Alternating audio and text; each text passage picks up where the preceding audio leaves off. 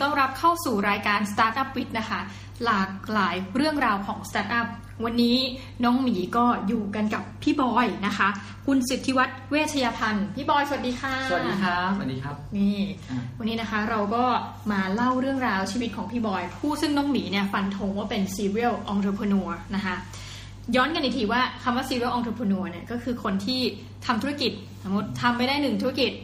กำลังทำท่าจะดีแล้ว อะขายไปมีคนมาขอซื้อ exit ไป แล้วเราก็ไปทำใหม่อยู่เงี้ยนะคะ พี่บอยเนี่ยมีชีวิตเรื่องราวตั้งแต่เด็กจนโตเนี่ยทำธุรกิจแรกๆอยู่ประมาณป .5 ป .6 เท่านั้นเองค่ะอืมแล้วรายได้หมายถึงเงินเข้ามาเนี่ยเป็นหลักเป็นหมื่นอ่าอ่าประมาณนั้น จนกระทั่งพออยู่มหาวิทยาลัยนะคะ ได้มีโอกาสไปศึกษาต่อที่ประเทศอังกฤษ นี่พอเป็นช่วงจังหวะที่พี่บอยกลับจากประเทศอังกฤษเนี่ยก็อยู่ดีๆ เข้าไปสมัครงาน ซึ่งอันเนี้ยจะแปลกนิดนึงนะจากเส้นทางของนักธุรกิจ จะมีปรากฏว่าพี่บอยเกิดไอเดียอะไรบางอย่างว่า ควรจะไปสมัครทำงานนะคะ ก็เลยได้ไปทำงานที่บริษัทคอมเซเว่นซึ่งตอนนี้อยู่ในตลาดหลักทรัพย์นะคะ ถ้าใครหลายคน ไม่รู้เคยไปลงทุนในหุ้นตัวนี้หรือยังนะคะ น่าจะก็เป็นหุ้นที่ดังอยู่พักหนึ่งอ่าเป็นหุ้นแต่ตอนนี้ที่ดังก็ยังก็ยังไหลอยู่ก็ยังขึ้นขึ้นลงลงทีนี้พอไปอยู่ที่คอมเซเว่นนะคะครับพี่บอยทำหน้าที่เป็นอะไรคะเอ่อพ อเข้าไปเนี่ยก็เป็น e-commerce manager ครับค่ะเป็น e-commerce manager ซึ่งซึ่งก็เข้าไปเปิดแผนกใหม่ พอเข้าแผนกใหม่เนี่ยก็จริง ๆ ตอนแรกเนี่ย ผมก็ยังใหม่มาก ในช่วงที่ผมยังไม่มีทีมงานเนี่ย ผมเข้าไปปุ๊บผมก็เริ่ม recruit หาทีมงาน ผมก็จะไปนั่งอยู่ under ของ marketing ก่อนนะครับ under marketing ก็ก็ยังไม่มีอะไรมาก แต่พอเราเริ่มแบบมีทีมงานมีอะไรเงี้ย เราก็เริ่มเริ่มหาที่นั่งใหม่ละเพ ราะว่าเรานั่งอยู่ under marketing มันไม่พอ ก็เลยเป็น section ของเราเลยเป็น e-commerce department ขึ้นมา ก็ทำทำอยู่สักพักหนึ่งประมาณห้าหกเดือน แล้วก็ set up ทุกอย่างเสร็จหมดละทีมงานก็พร้อมละเว็บไซต์ก็พร้อมขายละตอนนั้นก็ยังติดว่าเราจะใช้ชื่ออะไรขายดี เพราะว่าสมัยก่อนต้องบอกสมัยก่อนคอมเซเว่นเนี่ย ไม่ได้ขายปลีกอย่างเดียว ขายส่งด้วย ขายส่งด้วยฉะนั้น การที่คอมเซเว่นมีขายส่งด้วยนั่นมันนั่นหมายความว่า เมื่อไหร่ก็ตามที่คอมเซเว่นทำอีคอมเมิร์ซอะมันเป็นการเหมือนไปแย่งลูกค้า เหมือนไปคอน FLICT กับขายส่ง เพราะขายส่งต้องขายให้ขายขายปลีกไปขายถูกไหมอ๋อทีนี้ถ้าเราคันอีคอมเมิร์ซคือ nationwide อะใครก็ได้มาซื้อผ่านเว็บอืมนั้นเนี่ยมันกลายเป็นว่า เอาคุณจะมาฆ่าขายปลีกเหรอ คุณจะมาทำอย่างนี้ได้ยังไง คุณเป็นคอมเซเว่นคุณขายส่ง คุณก็ขายส่งไปสิ แต่ถ้าขายปลีกที่คอมเซเว่นขายคือมัน location base สมมติมีหน้าร้านอยู่พันธุ์ทิพย์คอมเซเว่นมีหน้าร้านอยู่พันธุ์ทิพย์นั่นหมายความว่า คนที่คอมเซเว่นขายส่งไปยังต่างจังหวัด ก็ไม่โวยวายไม่เดือดร้อนไม่เดือดร้อนก็เออก็อยู่ขอนแก่นก็ซื้อขอนแก่นดีจะไปอืมนั่งไปซื้อพันทิปทำไมเนี่ยไม่เดือดร้อนอันนี้ไม่ไม่ติด แต่ถ้ามีออนไลน์เมื่อไหร่เป็นเป็นประเด็น ก็เลยก็เลยมองว่าอันนี้คือเป็นจุดหนึ่งนะ ที่รู้สึกว่ามันเป็นอุปสรรคมากมากเลยแหละ ที่จะทำให้อีคอมเมิร์ซเกิด ทีนี้เราก็เลยแบบทำไงดีไม่รู้ แต่ว่า CEO ก็ให้ทำไปแล้วไง ทีนี้ก็เลยก็พยายามหาทางออกหลาย ๆ อย่าง สุดท้ายก็ ผมก็เลยปิ๊งไอเดียขึ้นมาไอเดียหนึ่งว่า ถ้าจะไม่ทำให้คอนฟ lict อะมันต้องมีอะไรบางอย่าง และอีกอย่างหนึ่งเราเป็นคนที่แบบ เราชอบทำธุรกิจอยู่แล้วด้วยอืมก็หลังจากหกประมาณหกเดือนเราก็เดินเข้าไปในห้องซีอเลย พี่ครับ มีเวลาว่างคุยกับผมแป๊บนึงไหมผมก็เลยไปคุยกับเขาบอก พี่ผมว่าอย่างนี้ดีไหมผมว่าผมทำได้มากกว่าเนี้ยแต่ผมขอเปิดบริษัทกับพี่ได้ไหมไม่เดินเดินก็ก็อ้าวก็ก็ต้องอย่างนั้น ก็พูดตรงๆว่า คือเราเซนส์ของเราอะ่ะ ก็รู้อยู่แล้วว่า เราไม่ใช่แค่ คือมองแพชชั่น เราไม่ใช่อยากจะไม่เป็ใช่นลูกจ้าง อืมไม่ได้อยากจะเป็นแค่พนักงานคนหนึ่งเพราะเราไม่เคย เราเรา เราความคิดของเราเป็นการทำธุรกิจมาตลอดเราก็อยากทำธุรกิจต่อไป เพียงแต่ว่าเราหางานช่วงแรกเพราะเรารู้สึกว่าเราอยากจะเรียนรู้ประสบการณ์ ผมว่าเป็นทุกคนแหละ ถึงแม้คนทำธุรกิจที่เคยทำมา ก็อยากมาหางานทำเพราะว่าอยากจะเรียนรู้ประสบการณ์ในส่วนที่ตัวเองไม่เคยรู้มาก่อน มันก็ช่วยได้เยอะ ทีนี้เนี่ยพอพอไปพูดอย่างเงี้ยก็เขาก็แอบตกใจนิดนึงแหละ แต่ว่าเขาก็ไม่ได้ตกใจอะไรมากเหมือนมาว่าเฮ้ย อะไรว่าเด็กคนนี้คืออยู่ดี คือคือญาติก็ไม่ใช่ เออคนทำงานด้วยกันก็ไม่ได้นาน คือไม่ได้ทำงานแบบหลาย ๆ ปีแล้วมาพูดไง คือแบบเอ้ยยังไม่ถึงปีอะอยู่ดีเดินมาคุยอย่างงี้ก็แบบพพี่เขาก็งงนิดนึงแต่ก็เออเอาก็เอา คือลงแบบ เงินมันก็ไม่ได้เยอะไงคือตอนนั้นก็ลงทุนกันเริ่มกันคนละห้าแสนทีนี้พอห้าแสนปุ๊บก็เปิดบริษัทใหม่พอเปิดบริษัทใหม่ชื่อเว็บก็ไม่ได้เกี่ยวคอมเซเว่นเลย ชื่อเว็บก็ไม่ได้เกี่ยวกับร้านค้าของคอมเซเว่นเลย ก็เป็นชื่อเว็บแบบอตอนนั้นใช้ชื่อเซเว่นเดย์ไอทีก็เปิดในนามบริษัทใหม่ไม่ใช่คอมเซเว่นนั้น ผม as บริษัทใหม่เนี่ย ผมเป็นเหมือน dealer คอมเซเว่นนะผมไม่ได้ต้นทุนคอมเซเว่นมานะครับ ผมได้ต้นทุนขายส่ง ก็คือต้นทุนบวกกำไรประมาณขายส่งไปแล้ว นั่นหมายความว่าแฟร์ผมไม่ได้ไปคอมเซเว่นไม่ได้ไปโกงขายปลีกนะ แล้วผมก็แข่งขันใน base ของธุรกิจค้าปลีกผมไม่ได้ต้นทุนของคอมเซเว่นนั้นเนี่ยคอมเซเว่นจะมีกำไรกับผมอีกนิดหน่อยถูกไหมนั้นเนี่ย ถามว่าคอมเซเว่นขี้โกง พวกนี้ไหมก็ไม่ได้ขี้โกง เพียงแต่ว่าคอมเซเว่นไม่ทำเอง ผมทำผมทำเองร้อยเปอร์เซ็นเพียงแต่คอมเซเว่นมีหุ้นส่วน แล้วก็ทางคอมเซเว่นเนี่ยช่วยเหลือผมในเรื่องไหน supply สินค้า ที่ผมไม่ต้องไปสต็อก คือถ้าเปิดผมเปิดร้านคอมปกติใช่ไหมผมต้องซื้อของมาใส่หน้าร้าน ผมต้องมีเงินไปลงทุนนี่ผมตัวเปล่าเลยมีออเดอร์มาปุ๊บค่อยตัดมีออเดอร์มาปุ๊บค่อยตัดมีออเดอร์มาปุ๊บค่อยตัดคอมเซเว่นให้เครดิตต่างหากสิ้นเดือนค่อยมาเก็บเงิน ผมก็ธุรกิจเงินสดไงพอลูกค้าโอนตังส่งของลูกค้าส่งสิ้นเดือนปุ๊บค่อยมาเก็บต้นทุนราคาส่งของสินค้าไปอย่างเงี้ยก็ก็รันมาเหมือนจะดี เหมือนจะดี แล้วก็ ตอนแรกเนี่ยเราก็ไม่ได้กำไรหรอกกินไข่แบบเดือนสองเดือนแรกกินไข่ขายได้น้อยมาก จนจนเราทำมาก็ประมาณปี เราขายได้แบบล้านกว่าสองล้านสองล้านห้าอะไรเงี้ยคือแบบโหยอดเยอะ ยอดเยอะจนขนาดที่ว่า เอออีคอมเมิร์ซสมัยนั้น ประมาณสิบกว่าปีที่แล้ว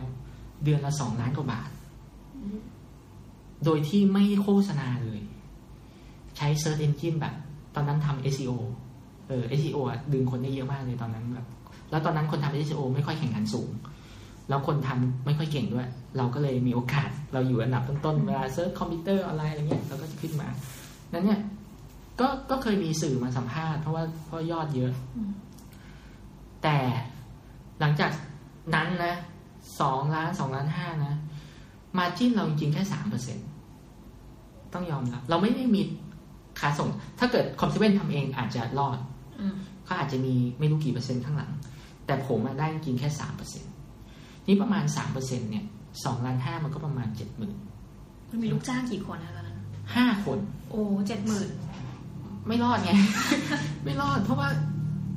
ตีก็โง่แล้วกัน เดือนละหมื่นห้าต่อคนห้าคนก็เจ็ดหมื่นห้ามันจะไปรอดไงนิเกทีฟแคทโฟมาตลอดงั้นเนี่ย ก็อยู่ได้ประมาณปีกว่าๆก็เลยต้องต้องหยุด เพราะเงินจากล้านหนึ่งนะคนละห้าแสนล้านหนึ่งมันก็เหลืออยู่แค่แบบ แสนกว่าบาท ซึ่งซึ่งกลายเป็นว่าเดินเดินเดินกลับเข้าไปหา CEO พี่ครับหนึ่งปีผ่านไป ผมผมขอโทษด้วยพี่มัน ผมผมพลาดออกมาขาดทุน ตอนนี้เหลือแสนกว่าบาทเอง เขาก็ช่วยช่วยตรงที่ว่าเอา transfer พนักงานในบริษัทเราให้ไปทำงานที่คอมเซเว่นซะเราจะได้ไม่ต้องแบกภาระเราก็เหลือตัวเราคนเดียวเนี่ยตัวเราคนเดียวเราก็บอกว่า เออ ช่วงเนี้ยผมไม่ขอเงินเดือนนะ ช่วงแบบ ที่มันเหลือแสนกว่าบาทเนี่ย ผมก็ไม่เอาเงินเดือนเพราะปกติเวลาคนทำธุรกิจ แล้วคนที่เป็นผู้บริหารถึงแม้จะเป็นเจ้าของเป็นหุ้นส่วน แต่ถ้าเป็นผู้บริหารก็จะมีเงินเดือนเหมือนกับเราทำงานด้วยใช่ไหมมีเงินเดือนแล้วก็มีส่วนแบ่งเนี่ย ผมก็ผมก็ไม่เอาเงินเดือนช่วงนั้น แล้วเราก็เลยมากลับมามองตัวเองว่าเฮ้ยเราพลาดที่ตรงไหน เราพลาดที่สินค้ามันมาที่น้อยไงใช่ไหมพลาดที่สินค้ามาที่น้อย ไม่ใช่พลาดว่าขายไม่ได้ ขายได้ ขายได้ แต่มาที่น้อยเราเลยอยู่ไม่ได้ พอเราอยู่ไม่ได้เสร็จปุ๊บอะไรที่เราถนัดเราเลยมามองว่าเออจริง ๆ เรื่องระบบเรื่องอีคอมเมิร์ซเนี่ย สมัยนั้นเนี่ย คนทำก็ยังไม่เยอะนั่นแน่เราก็เลยเปิดให้เป็นบริการทำเว็บ อีคอมเมิร์ซทำพวกเว็บไซต์ พวกอะไรเงี้ยเกิดกลายเป็นว่า เราก็ทึกทักเอาเองอะว่าเออคนซื้อของคอมเซเว่นเนี่ยซื้อแต่เครื่องคอมเครื่องอะไรเงี้ยแต่เราจะแบบเออถ้าเราทำเว็บด้วยทำอะไรด้วยเนี่ยมันอาจจะช่วย SME ได้มากขึ้น เราก็เลยทำเว็บทำอีคอมเมิร์ซพอทำเว็บทำอีคอมเมิร์ซเสร็จปุ๊บก็เริ่มจ้างพนักงานเข้ามาล็อตแรกก็จะมีโปรแกรมเมอร์ดีไซเนอร์อะไรเงี้ยเข้ามาล็อตแรก แล้วช่วงแรกก็จะมีเซลล์ด้วยมี sales sales ไปหางานแบบทำแบบ พูดถึงเรื่องเนี้ยก็ ก็ไม่เรียกว่าเป็นเรื่องที่ไม่ค่อยดี เพราะว่าครั้งแรกเราประสบการณ์เรื่องของการบริหารต้นทุนกำไรเราน้อย เราก็เลยทำให้บริษัทขาดทุนเจ๊งไปครั้งที่หนึ่งอะครั้งที่สองเนี่ยประสบการณ์เรื่องการดูแลคน เราบริหารคนไม่เป็นเราไม่ได้จบ เราไม่ได้เรียนก็อย่างที่บอก เราไม่ได้เรียนสายนี้มามาเนี่ยการที่เป็นวิศวะคำว่าวิศวะคือlogic คนที่มี logic เยอะๆ บางทีไม่เข้าใจ emotional อืมซึ่งผมเป็นเลย วันที่เรา shift จากการขายสินค้าที่เป็น product มาขายบริการ ที่สินค้าจริง ๆ แล้วคือคน คนให้บริการ ดังนั้นเนี่ย ดูแลคนไม่เป็นเลยครับ คือแบบ ไม่รู้จะซื้อใจเขายังไงไม่ได้สนใจ bossy สั่งอย่างเดียว ไปทางนี้ไปทางนั้นไปทางนั้นแล้วได้ผลแบบนี้ เหมือนวิศวะสั่งงานเลยอะคือเป็น step step ตุ๊บ step ตุ๊บตุ๊บตุ๊บตุ๊บตุ๊บตุ๊บทำช้าไม่สนต้องทำให้ทันทำช้าไม่เสร็จ ไม่ถามว่าเพราะอะไรต้องทำให้เสร็จดุไหมตอนนั้น bossy ไงอืมไม่เสร็จก็บอกทำไมไม่เสร็จ ต้องทำให้เสร็จ โดยที่เราไม่ได้รู้อะไรไงคือเราไม่ได้รู้ story ของการไม่เสร็จ เราไม่ได้รู้อะไรของการไม่เสร็จ คือเราไม่ได้รู้ว่ามันมีอิโมชันอลหรือมันมี something ที่มัน ไม่ใช่แค่ process การบริหารคนมันไม่ใช่แค่ process จริงๆมันคือ มันต้อง process บวกกับใจอะบวกกับอะไรที่มันแบบแม่งจับต้องไม่ได้ เอางี้ตอนนั้นน่ะ พี่บอยอายุประมาณเท่าไหร่แล้วลูกจ้างห้าคนนั้นน่ะเนาะอายุเท่าไหร่ ผมพยายามรับคนที่อายุน้อยกว่าผมหมดเลยอ๋อเพราะว่าตอนนั้นผมก็ไม่เก่งเรื่องคนผม ผมจ้างคนอายุมากกว่าผมไม่ไหวหรอกคือรู้ตั้งแต่คือก็มีการแก้ไขปัญหาในระดับหนึ่งอะ ที่ไม่ได้จ้างคนที่อายุเยอะกก็ว่าคิดว่าถ้าอายุเยอะกว่าเขาจะไม่ค่อยฟังเรา เพราะเราเราเด็ก ตอนนั้นน่าจะยี่ห้ายี่ห้ายี่หกอืมยี่ห้ายี่หกก็ก็เริ่มมีทีม พอทีมเข้ามาปุ๊บก็เหมือนตอนแรกเหมือนจะดี พอช่วงหลังเนี่ยเออพอเราเริ่มหางานได้เยอะขึ้น งานเข้ามากขึ้นเนี่ยก็ยังไม่ได้กำไรเยอะหรอก แต่เนี้ยก็มีมีการจ้างพนักงานเซลล์ แล้วเซลล์ก็ออกไปหางานใช่ไหมครับเซลล์ออกไปหางานเสร็จปุ๊บก็ ก็ปรากฏว่าไปเจอลูกค้าเจ้าหนึ่ง เราเคยเสนอราคาไปที่ห้าหมื่นจ้างทำเว็บเนี่ยจ้างทำเว็บขายของนะอีคอมเมิร์ซเราเสนอราคาไปที่ห้าหมื่นแล้วเราก็ไม่รู้ว่าจบยังไง เพราะว่าลูกค้าเงียบไปเราก็เข้าใจว่าเราเสนอห้าหมื่นแล้ว ลูกค้าอาจจะไม่ได้เลือกเราแพงไป เราก็เลยไม่คิดอะไรละตอนนั้น ปรากฏว่ามันมีวันหนึ่งที่ ลูกค้าเจ้าเนี้ยอืมที่เราแบบเรือนรางกับเขามากเขาโทรเข้ามาหาบอกขอสายผู้จัดการ แล้วผมก็รับสาย ผมก็เอาไปว่าคุยไปคุยมาเขาบอกว่า เว็บเขาเมื่อไหร่จะเสร็จ เราก็เลยถามเออโทษนะครับ พี่จากไหน เขาบอกจากกันนี้นี้นี้เอ๊ะ ผมคุ้นๆนะ เหมือนผมเคยเสนอนานมาแล้วนะแบบคือเรียกว่าหลายเดือนแล้วอะเสนอมาหลายเดือนแล้ว แล้วแล้วพี่ไม่พี่เงียบไปพี่ไม่ได้ พี่ไม่ได้จ้างผมไม่ใช่เหรอครับ เขาก็เลยเล่าอ่าไม่จ้างได้ไงก็เซลล์วันนี้ก็บอกว่า ถ้าจ่ายเงินสดล่วงหน้าปกติการทำงานผมเนี่ยจะจ่ายครึ่งหนึ่งก่อนห้าสิบเปอร์เซ็นแล้วก็เริ่มงาน พอเว็บเสร็จก็จ่ายห้าสิบเปอร์เซ็นต์แต่เซลล์คนนี้เราเลยบอกว่า จ่ายเงินสดล่วงหน้าสามหมื่นจากห้าหมื่นเหลือสามหมื่นแต่จ่ายจ่ายเงินเต็มก่อนเริ่มงาน แล้วถึงจะได้ราคานี้ เขาก็เข้าใจว่าจ้างบริษัทอยู่ แล้วเซลก็ไปบอกว่า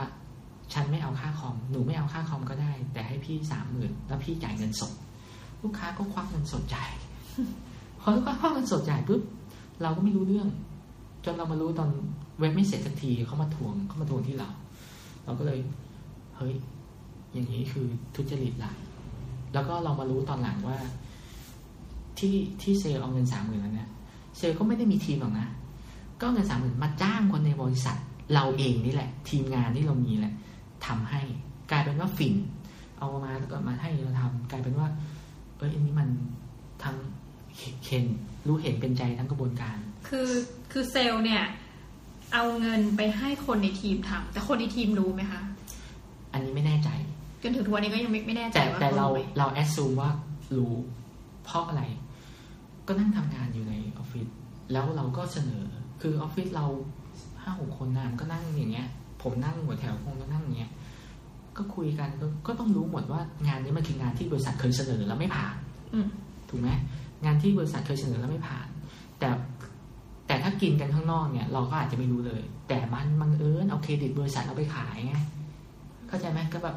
ลูกค้าเข้าใจว่าทำกับบริษัทเราอืมซึ่งมันซึ่งมันกลายเป็นว่าทำกับเซลล์คนนั้นแหละ แต่เขาไม่รู้ แล้วก็เอามาให้คนในบริษัทเราทำกลายเป็นว่า มันก็จริงมันก็คือบริษัทเราแหละ แต่มันเป็นการกระทำที่ผิดโดยที่เขาเข้ากระเป๋าตัวเองทั้งหมดนึกออกไหมเอาสามหมื่นเข้ากระเป๋าตัวเอง แล้วเขาก็ไปแบ่งสามหมื่นกับ ทีมอาจจะคนละห้าพันสามพันแล้วแต่ ก็ก็กลายเป็นว่า โอเคงั้นเนี่ยคือเป็นเป็นสิ่งที่ผมพลาดมาก เพราะว่าผมบริหารคนไม่เป็นเลย ขนาดองค์กรแค่แบบ แค่เนี้ยไม่ถึงสิบคนน่ะ ยังมีพักมีพวกมีฝั่งมีฝ่าย ซึ่งซึ่งมันไม่ควรเกิดขึ้นไงเพราะ องค์กรเล็ก ๆ มันยิ่งต้องรักกันต้องแบบไปไหนไปกัน ไม่ใช่เลย กลายเป็นว่าเป็นอย่างนี้ผมก็เลยแบบโอ้เฟลหนักเฟลหนักเฟลกับตัวเอง คือคือถามว่าโกรธไหมที่เขาโกงเรา บอกตรงๆว่า โกรธน้อยมาก คือโกรธตัวเองมากที่สุด เพราะว่ารู้สึกว่าเราเราเราพลาดมาก คือเราไม่สามารถดูแลคนได้ คือถ้าเกิดเราดูแลเขาดีเขาคงไม่ทำ ถ้าเราดูแลเขาดีเราเข้าใจเขาเขาคงไม่คิดจะทุจริตแบบนี้ แล้วก็เป็นความผิดของเราด้วย เราก็เลยแบบเดินไปคุยกับซีโอรอบสอง พี่ครับ ผมขอโทษครับ ผมโดนแบบเนี้ย ก็เล่าให้เขาฟังว่าผมโดนแบบเนี้ย ผมโดนทุจริตโดนอย่างนี้ โดนอย่างนี้โดนอย่างนี้ แต่งานยังมีนะงานยังมีอยู่ แล้วลูกค้าที่ค้างไว้ยังมีอยู่ นั้นเนี่ย เราก็ต้องเดินต่อ เราก็ต้องรีคูดคนใหม่ ก็เดินไปขอโทษเขาตรงๆว่าตอนนี้คือ ก็เหมือนกับผมพลาดครั้งที่สองแล้ว ว่าผมพลาดเรื่องคนคือซีอเนี่ย พอตั้งแต่ตั้งบริษัทแรก บริษัทที่สองเขาก็ไม่ได้มีส่วนมาในการบริหารจัดการถูกไหมคะเขาจะให้คำแนะนำมากกว่า เวลามีปัญหา ผมก็เดินไปถามเขาบ้างอะไรเงี้ย ก็แต่ถ้ามายุ่งเรื่องรายละเอียดโรงงานลงอะไรกับผมเขาไม่มาลงหรอกโอ เคเขาก็ไม่ได้มาบริหารอะไรเต็มที่ แต่ว่าเขาจะเชิงแบบแนะนำอะไรมากกว่า แล้วก็ถ้ามีอะไรให้คอมเซเว่นช่วยก็ช่วยไปอืมอะตามตามที่ช่วยได้ก็ช่วยไปครับ แต่ที่เขาช่วยหนักๆหลัก ๆ เลยก็คือช่วงแรก ๆ เราก็อยู่ออฟฟิศกับเขา เพราะว่าค่าใช้จ่ายค่าเช่าอะไรเงี้ยมันก็ถ้าไปเช่าข้างนอกก็สูงหน่อย ก็ก็ save cost ไปได้เยอะนั้นเนี่ยก็ support จริง ๆ ช่วงแรกที่ run ธุรกิจอะอยู่กับคอมเซเว่นก็ค่อนข้างที่จะ มีมีประโยชน์เยอะมาก เพราะว่าเขาเขา support ค่าใช้จ่ายที่มันเป็นฟิกคอร์สหลายอย่างได้เยอะพอรอบที่สองเดินไปบอก CEO ครับว่าพลาดไปละครับเรื่องคน รอบแรกนี่เรื่องเงิน เรื่องเงินเรื่องรอบสองเรื่องคนใช่ซีอว่าไงบ้างคะเขาก็เขาก็บอกว่า เออแหม่เนี่ย ยังไงเขาก็แนะนำเขาก็ไม่รู้พูดอะไรเขาพูดไม่ถูกเขาก็บอก ไปเทคคอร์สไหมไปเทคคอร์สแบบว่าให้ให้รู้จักแบบบริหารจัดการคน ให้รู้จักซื้อใจพนักงาน ให้รู้จักนู่นนี่นั่นเขาก็บอกเคสเขาไม่เคยเป็นขนาดนี้ เพราะว่าเขาเขาเขาเองก็เล่าให้ฟังว่าสมัยที่เขาเปิดร้านนู่นนี่เขาก็เล่าประสบการณ์แล้วก็แนะนำเราไปด้วยเขาก็บอกว่า เออก็ต้องแบบพาทีมงานไปเที่ยวบ้าง ไปกินข้าวบ้าง ไปไปรู้จักตัวตนที่แท้จริงของเขาบ้าง ไปคุยกับเขาให้เข้าใจตัวเขาบ้างอะไรเงี้ย ไม่ใช่แบบ คือคือผมต้องยอมรับว่าช่วงแบบไฟแรงอะ ผมก็จะแบบสั่งสั่งสั่งสั่งผมผมไม่เข้าใจอะไรทั้งนั้น ผมไม่เข้าใจอะไรทั้งนั้น สมมติดีไซเนอร์บอกว่างานเนี้ยขอสองวันเสร็จ ผมบอกว่าไม่ได้ทำลายผมแค่วันเดียวทำไงก็ได้ให้วันเนี้ยเสร็จนึกออกไหมซึ่งจริง ๆ งานบางอย่างมันอาจจะต้องใช้สองวันจริง ๆ เพราะอะไร คือเราต้องไปเข้าใจก่อนว่าเพราะอะไร เพราะเขาอาจจะมองว่างานเนี้ย มันหารูปยากอืมหรือเปล่า หรือมันอะไรคือถ้ามันมีเหตุผลอะไรของมัน เราก็ต้องยืดหยุ่นให้เขา เพราะเขาคือคนทำงานไม่ใช่เรา เราไม่สามารถเข้าใจงานได้ดีเท่าเขาเพราะเขาคือคนทำงาน เราแค่คนสั่งนั้นเนี่ยเราเลยเปลี่ยน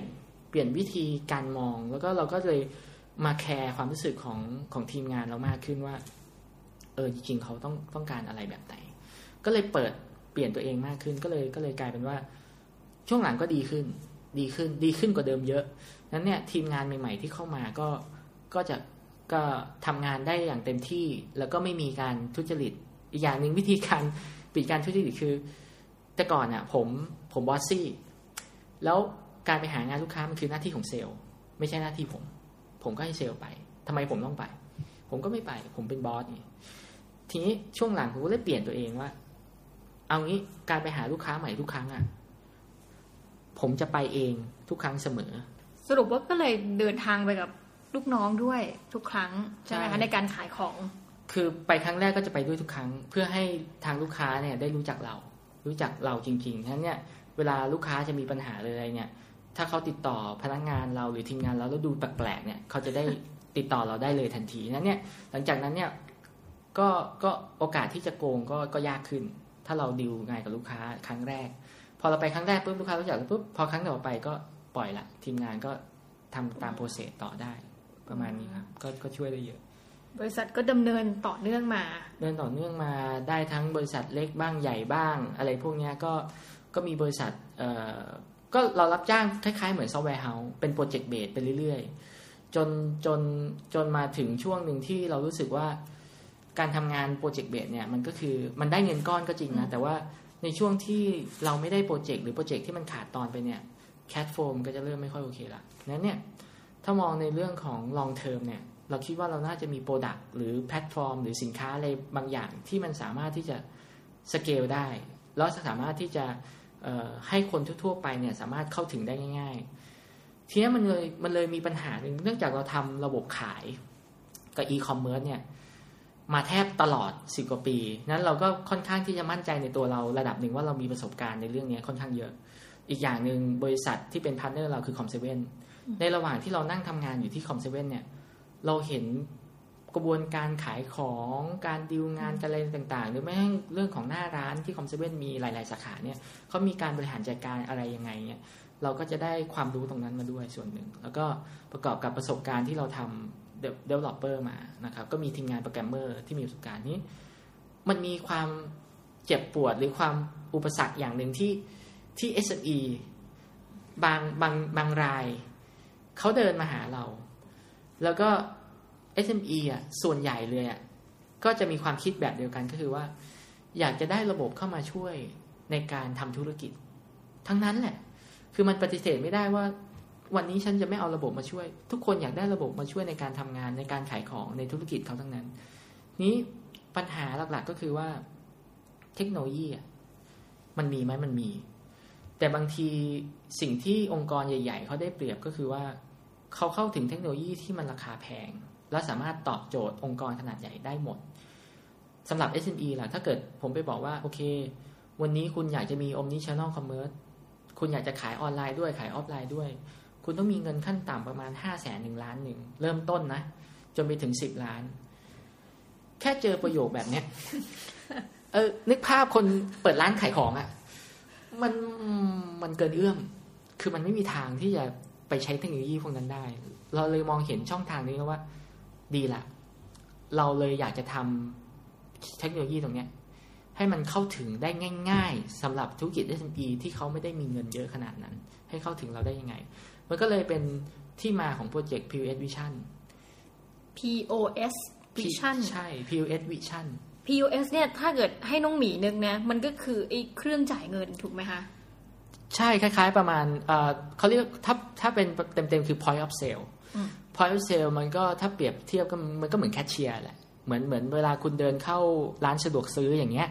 คุณก็จะเจอแบบเอ่อเครื่องคิดเงิน เครื่องสแกนใช่ไหมแล้วก็บันทึกงานขายนู่นนี่นั่นเป็นระบบ ซึ่งซึ่งก็จะมองภาพว่าเป็นอย่างนั้น ทีนี้เนี่ย ก่อนที่เราจะทำจริงจังเนี่ยเราก็มีการไปถาม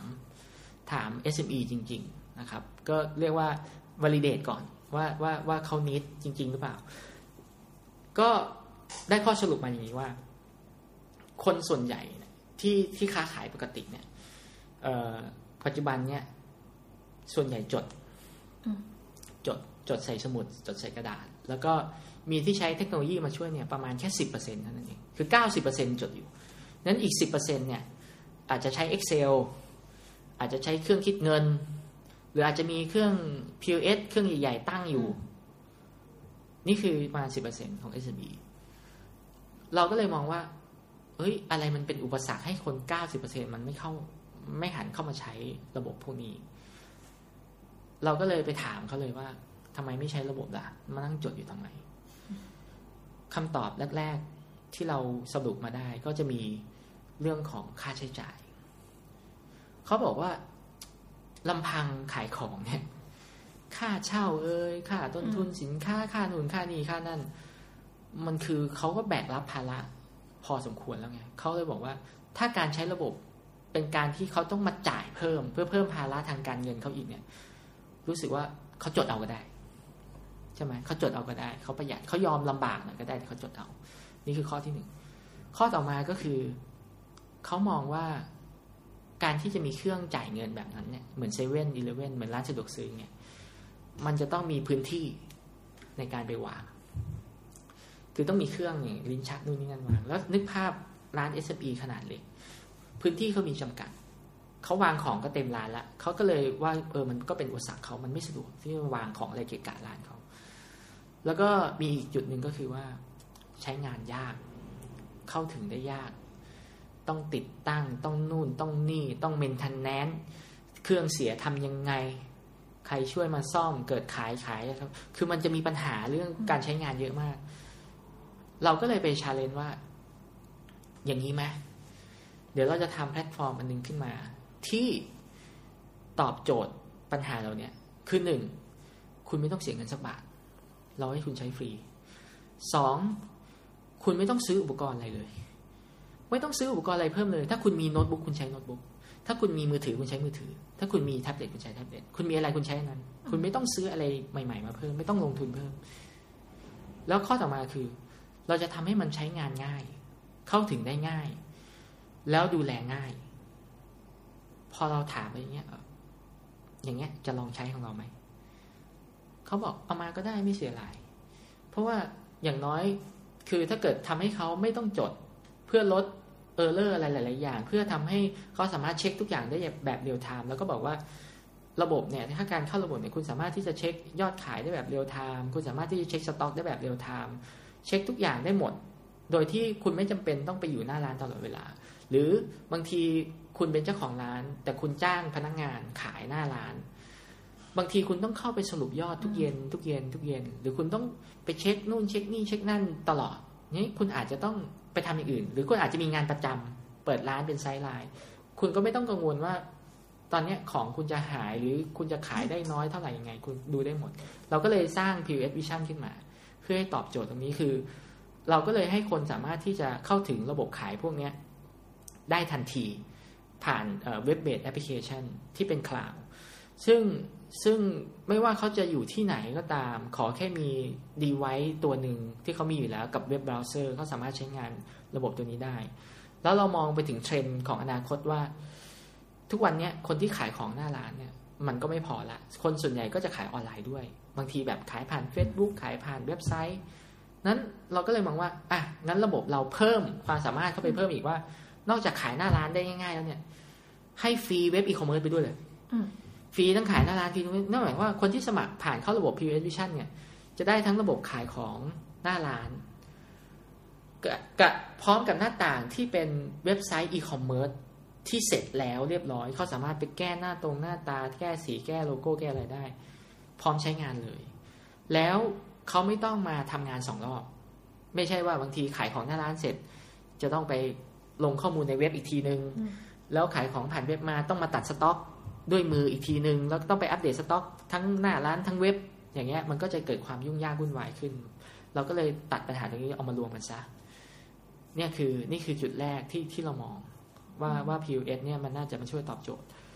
เราก็เลยทำขึ้นมาเลย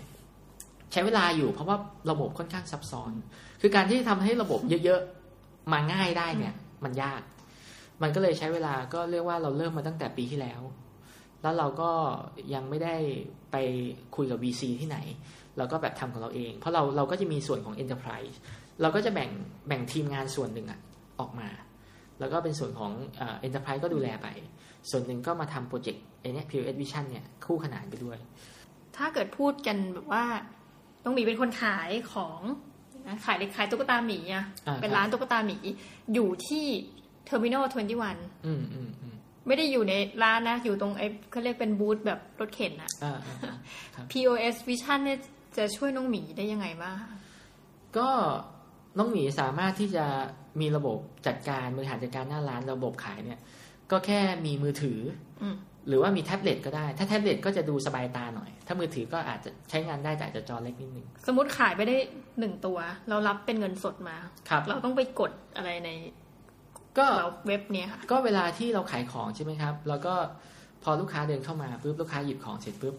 เราก็เราจะสแกนมาโค้ดก็ได้ ถ้าเรามีเครื่องสแกน สแกนแบบเล็ก ๆ เป็นสมมติตุ๊กตาหมีมีมีบาร์โค้ดติดนะคะอ่าใช่อะใช่เราเราเอามีเครื่องสแกนเราสแกนปุ๊บสแกนปุ๊บก็สามารถที่จะขายสินค้านั้นน่ะผ่านระบบพอผ่านระบบเสร็จระบบก็จะบันทึกยอดขายโดยที่น้องหมีไม่ต้องจดอ๋อแต่เราก็รับเงินทอนรับเงินทอนอะไรปกติสต็อกก็ตัดไปอ๋อแค่นั้นเองในระบบใช่แล้วก็จะมี report บอกว่า ขายอะไรดี ขายอะไรไม่ดี มีพวกวิเคราะห์อะไรต่างๆ ก็จะมี report ให้พร้อม พวก analytic อะไรพวกนี้ ก็แปลว่าแค่เชื่อมกับตัวระบบนี้คือทุกครั้งเนี่ย ที่ขายแล้วต้องเข้าไปที่เว็บนี้ไหมคะหรือไม่จำเป็นเลย ทุกครั้งที่ขายได้คือคือเวลาใช้ระบบเนี้ยเราจะเปิดเปิดไว้ก่อน สมมุติเราเปิดค้างไว้เราเปิดไอเนี้ยคือค้างไว้แสดงว่าเราต้องเปิดเว็บนี้ไว้ เปิดไว้แต่ว่าเราเนี่ยเวลาเราเปิดมือถือเนี่ยเราไม่จำเป็นที่จะต้อง เปิดตลอดเวลา สมมติเราอ๋อเหเปิมือดนไลน์เหมือนไลน์อย่างเงี้ยใช่ใช่เหมือนไลน์พออะพอเราเข้ามาปุ๊บไอ้หน้าเนี้ยเราจะเปิดหน้านี้ค้างไว้ แต่เราก็ปิดไป พอเราจะขายแล้วก็มาเปิดไอ้ตัวไอ้ตัวเนี้ย ตัวนี้แล้วก็ขายของได้ กดกดกดขายของใช่ก็คือคือแปลว่ามันเหมือนมีใครส่ง conversation เข้ามาในไลน์อันนี้ถ้าเปรียบเทียบให้เห็นภาพอืถูกไหมคะอืมเราก็เหมือนกันพอน้องหมีกำลังจะขายตุ๊กตาไปได้ตัวหนึ่งใช่ก็มาเปิดแล้วสมมติเอาไอ้เครื่องยิงยิงบาร์โค้ดใช่ใช่ หรือถ้าไม่มีบาร์โค้ดยิงก็ก็เลือกกดที่ตัวสินค้าในระบบได้เลย สมมุติเราทำเป็นไอคอนไว้ว่าตัวนี้เราขายบ่อยๆแล้วก็กดปุ๊บมันก็ขาย กดปุ๊บมันก็ขาย ก็แค่นี้เองจบ แทนที่เราจะไปจด เราก็จะได้ข้อมูลอยู่ในระบบเราแปลว่ามันก็จะรวบรวมสถิติ อาจจะเช่นว่าโอ้โหเวลาไหนขายดี มีอ่ามีเวลาไหนขายดีมากสุด ลูกค้าเข้ามากสุด แล้วก็เราก็จะรู้ว่า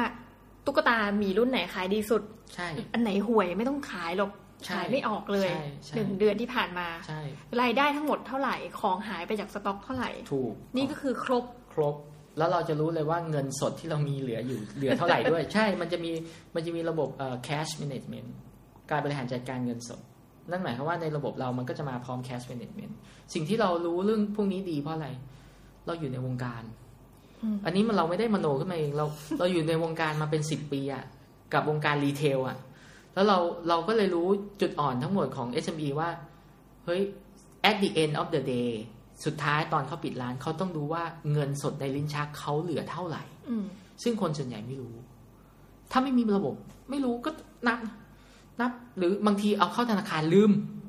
มีนะบางทีแบบ สมมติร้านย่อยๆ เงินทอนตอนแรกเท่าไหร่ไม่รู้ แล้วเอาเข้าธนาคารเอาตกลงฉันเหลือเท่าไหร่แล้วฉันขายเพิ่มอีกตะกี้ฉันเป็นเท่าไหร่ มันต้องหัวเรามันไม่ได้หรอก คือถ้ามันอยู่ในระบบเราจะรู้เลยว่า เราไปฝากธนาคารวันนี้เท่านี้เงินเหลือเท่านี้เราขายเพิ่ม หลังจากที่เราฝากธนาคารแล้วเราขายเพิ่มได้อีกเหลือเท่านี้เรามีเงินทอนเข้าไปเท่านี้นะระบบก็จะสมาไลซ์ออกมาทั้งหมดว่า เงินสดจริง ๆ เหลืออยู่เท่าไหร่ แล้วเราสามารถไปเช็คนับอีกที ว่าครบไหมเราค่อยไปนับอีกที ถ้าครบคือจบ ถ้าไม่ครบสันนิษฐานเงินหายหรือเปล่า หรือถ้าเกินมา เอ๊ะ มีอันไหนที่เราเผลทอนอผิดใช่เผลอเอาเงินเข้าไปแล้วเราไม่รู้ตัวว่าเป็นเงินเราหรือเปล่าคือ คือมันก็จะมีเรื่องแบบนี้เกิดขึ้นอะขอพูดให้เห็นภาพอีกครั้งหนึ่งนะทีนี้ไม่เอาละตุ๊กตาขายข้าวไข่เจียว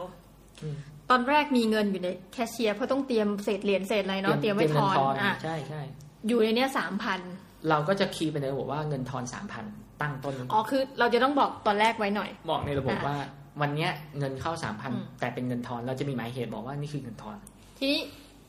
เมื่อกี้เรายังเห็นว่ามันเป็นบาร์โค้ดหมีเนาะทีนี้ข้าวไข่เจียวที่แบบเราจะต้องขายเร็วๆแล้วเยอะๆเราจะมีเวลามานั่งกดระบบนี้ไหมคะเอ่อถ้าเกิดเป็นข้าวไข่เจียว ขายเร็วแล้วเยอะๆคือถ้าทุกวันนี้เขายังจดกระดาษอยู่ เป็นระบบนี้ก็ยังตอบโจทย์อืมแต่ถ้าเกิดว่า specialize ขนาดที่ว่าต้อง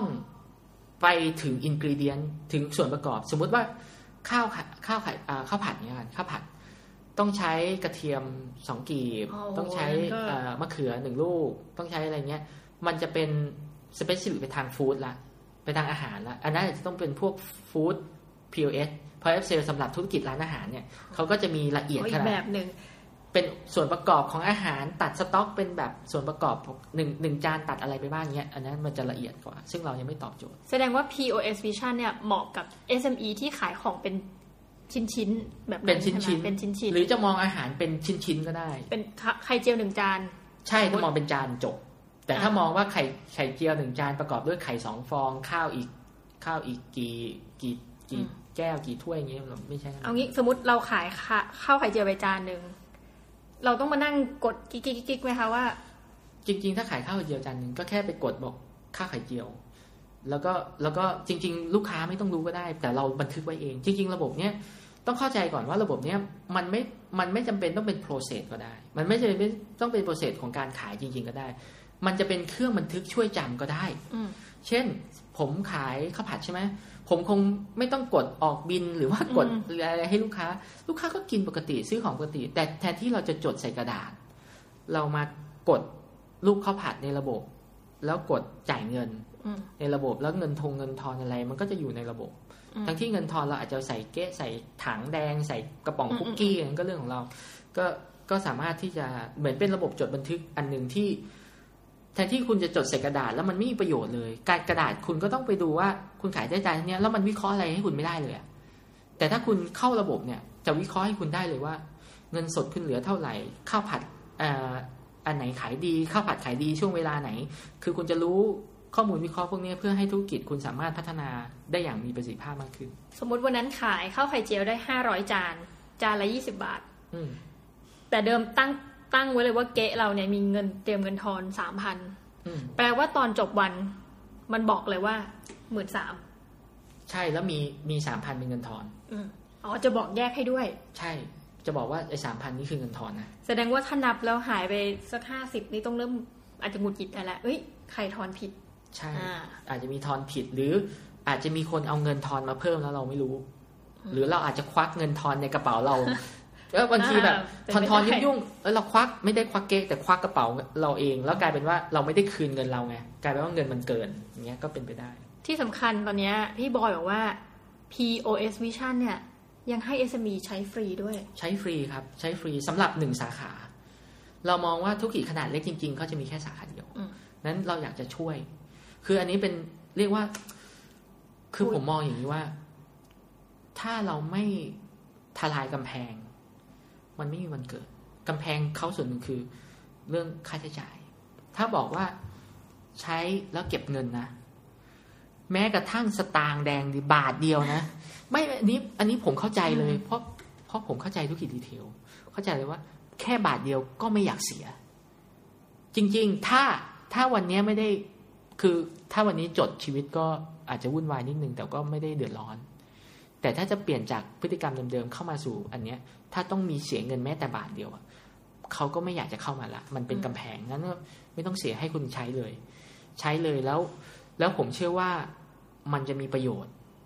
เพราะผมต้องการให้ SME ในบ้านเราเนี่ย ที่เรียกว่ายังไม่ได้ใช้ระบบประมาณ 90%เนี่ย หันมาใช้ระบบ อีกอย่างหนึ่งมันเป็นเทรนด์ของของโลกด้วยนะว่า เดี๋ยวเราจะเข้าอยู่สู่ยุค cashless คอืม cashless community society อะไรที่เขาพูดกันรัฐบาลผลักดันกันอยู่ตอนเนี้ย คนก็จะไม่ถือเงินสดแล้ว ทีนี้การที่คุณมีระบบตั้งแต่วันเนี้ย ผมว่ามันเป็นเวลาที่ใช่ คุณจะรอให้ทุกคนมีทั้งหมด แล้วคุณค่อยมีเหรอ ถึงตอนนั้นผมว่าคุณอาจจะเสียเวลามาเรียนรู้กว่าคุณจะทำอะไรได้ ผมว่าผมอยากให้ทุกคนเริ่มตั้งแต่วันเนี้ย การการค้าทุกอย่างหันมาใช้ระบบ แล้วชีวิตคุณจะเป็นระบบ แล้วการขายคุณจะมีประสิทธิภาพมากขึ้น คุณเสียเวลากับมันนิดเดียว แต่มันเซฟเวลากับค่าใช้จ่ายคุณได้มหาศาลในอนาคต แถมมันยังเป็นจุดเริ่มต้นของการที่คุณจะเจริญเติบโตไปได้ในอนาคตอีกสมมตินะวันนี้คุณมีสาขาเดียว อนาคตคุณจะมีสาขาที่สองที่สามที่สี่คุณค่อยมาหาระบบตอนนั้นเหรอคุณเริ่มจากตอนที่คุณมีสาขาเดียวนี่แหละ แล้วพอคุณมีสาขาที่สองที่สามสี่มันก็ง่ายแล้ว คุณแค่คลิกมันก็บวก คุณก็คลิกมันก็สร้าง เนี่ยจบนี่คือนี่คือความหมายคือ คืออยากจะ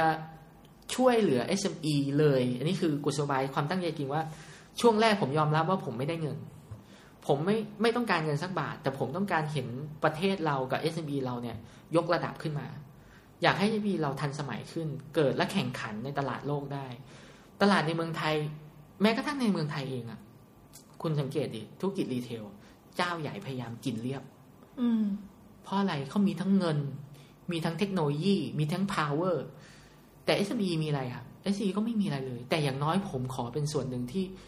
อย่างน้อยเทคโนโลยีเทคโนโลยี SME ต้องมี ได้แล้วนะ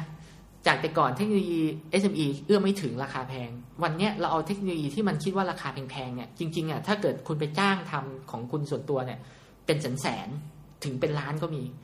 เอามาให้ใช้ฟรี วันใดที่คุณโต PUS Vision หวังว่าเป็นส่วนหนึ่งในความสำเร็จนั้นอืมแล้วพอถึงตอนนั้น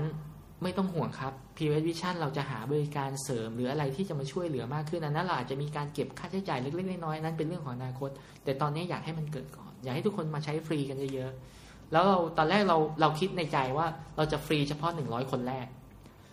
เอาไปเอามาตอนนี้เรามีสองร้อยกว่าละเราก็ยังให้ใช้ฟรีอยู่อืมเราก็คิดว่าเราจะให้ใช้ฟรีไปตลอด จนกว่าเราจะเห็นว่ามันเปลี่ยนแปลงอะไรได้บางอย่างอืมแต่ที่แน่ๆ ถ้าวันที่คุณขยายสาขาหรือมีครั้งเพิ่มเนี่ย เราก็จะมีค่าใช้จ่ายโดยที่เราเก็บถูกมาก เก็บแค่เดือนละ 399 บาท ต่อเดือนต่อสาขา ถูกกว่าค่าอินเทอร์เน็ตบ้านอีก high-speed internet คุณต้องจ่ายห้าหกร้อยใช่ไหมเดือนหนึ่งสามเก้าเก้านี่ถูกมาก เราก็เลยคิดว่า เออเราเราไม่ต้องการเอาอะไรเยอะ เราต้องการแบบ ให้มันเกิด แล้วพอมันเกิดเนี่ยมูลค่าของ POS Vision มันก็จะเพิ่มขึ้นตามไปด้วยนี่ SME ในประเทศไทยเนี่ยมี 2.8 ล้านราย นี่อาจจะเพิ่มขึ้นไปแล้วประมาณนั้นก็ก็เพิ่มขึ้นเรื่อยๆครับ ทุกปีก็เพิ่มขึ้น ผมคิดว่าน่าจะสามล้านคร่าอ่าวสมมติบวกลบเนี่ยอยู่ที่ตัวเลขประมาณ 3 ล้านรายนะคะ ถ้าเกิดว่า SME วันเนี้ยฟังรายการ Startup with อยู่นะคะ จะสามารถไปหาตัว POS Vision เข้าไปที่เว็บไซต์ไหนคะๆ ก็เข้าไปที่ www.posvision นะครับ vision คือ v i s i o n co co ครับ ก็เข้าไปได้เลย ก็คือ posvision.co แล้วก็สมัครออนไลน์ได้เลย ไม่ต้องติดต่อกับบริษัทโดยตรง สมัครได้เลยครับ แต่ถ้ามีปัญหาสงสัยมี feedback หรือว่าสมัครเอ่อแล้วมีปัญหาไม่ได้อะไรยังไงเนี่ย เราก็จะมี Facebook Fanpage ของเราที่สามารถที่จะ inbox ส่ง message มาถามได้ ก็จะมีคนคอยตอบตลอดนะครับ ส่วนใหญ่ก็จะมีผมไปตอบ เพราะว่าคือต้องยอมรับว่าช่วงแรกเนี่ย ตอนนี้เรามีทีมงานประมาณสิบกว่าคน แต่ช่วงแรกเนี่ยที่ run โปรเจกต์เนี้ยผมต้องการ feedback จริง ๆ แล้วผมต้องรู้ เพราะถ้าถ้าผมไม่รู้ ผมจะไปไม่ถูกทางนั้นวันนี้เรา open มากครับ เราให้ใช้ฟรีแล้วเรายังยอมยอมรับคำติชมทุกอย่าง comment ทุกอย่าง feedback ทุกอย่างส่งมาเหอะ ส่งมาขอให้ได้ใช้ระบบเราส่งมา แล้วสิ่งที่คุณให้กลับมาเนี่ย เราก็จะให้คุณกลับไป ในรูปแบบที่ว่าเราจะมาวิเคราะห์ต่อว่าสิ่งที่คุณขอมาเนี่ย มันเป็นประโยชน์ เราก็จะทำให้ โดยที่เราก็จะทำให้เลย เพิ่มเข้าไปในเอที่ของฟรีนี่แหละ เราก็จะไม่มีการคิดค่าใช้จ่ายอะไรเพิ่มฉะนั้นช่วงนี้เป็นช่วงเวลาที่เราเราเปิดโอกาสนะครับ ประมาณนี้ค่ะ นี่ก็ต้องขอขอบพระคุณคุณบอยมากเลยนี่ แต่ว่าถ้าเกิดอยากเข้าไปที่ Facebook ก็เข้าไปที่ ก็ Facebook อ่า www.facebook.com/pusvision.co เลยครับ อ่า เหมือนกันใช่นะคะใช่นี่วันนี้เราก็ได้ฟังความรู้เยอะแยะมากมายครับจากคุณบอยเนาะเราพูดถึงว่า เราจะช่วย SME ได้ยังไง และโปรแกรมเนี้ยก็ยังเปิดใช้ฟรีสำหรับใช่หนึ่งสาขาใช่ครับอ่านี่ เพราะฉะนั้นถ้าฟังอยู่อย่าลืมรีบไปสมัครกันนะคะ ครับ ก็ฝากด้วยครับลองดูช่วยๆกัน น้องหมีนะคะ แล้วก็พี่บอยเนี่ยจะต้องขอลาท่านผู้ฟังรายการ Startup with ไปก่อน แล้วทุกวันจันทร์อย่าลืมนะคะ เรามาพบกันเป็นประจำนะคะ ตอนนี้มีจันทร์พุธศุกร์ แล้วก็เดี๋ยววันเสาร์นะคะจะมีรายการอินดี้อินเดียของน้องไนซ์นะคะ อย่าลืมติดตามกันสำหรับวันนี้ลากันก่อนนะคะท่านผู้ฟังทุกท่าน สวัสดีค่ะ สวัสดีครับ สวัสดีครับ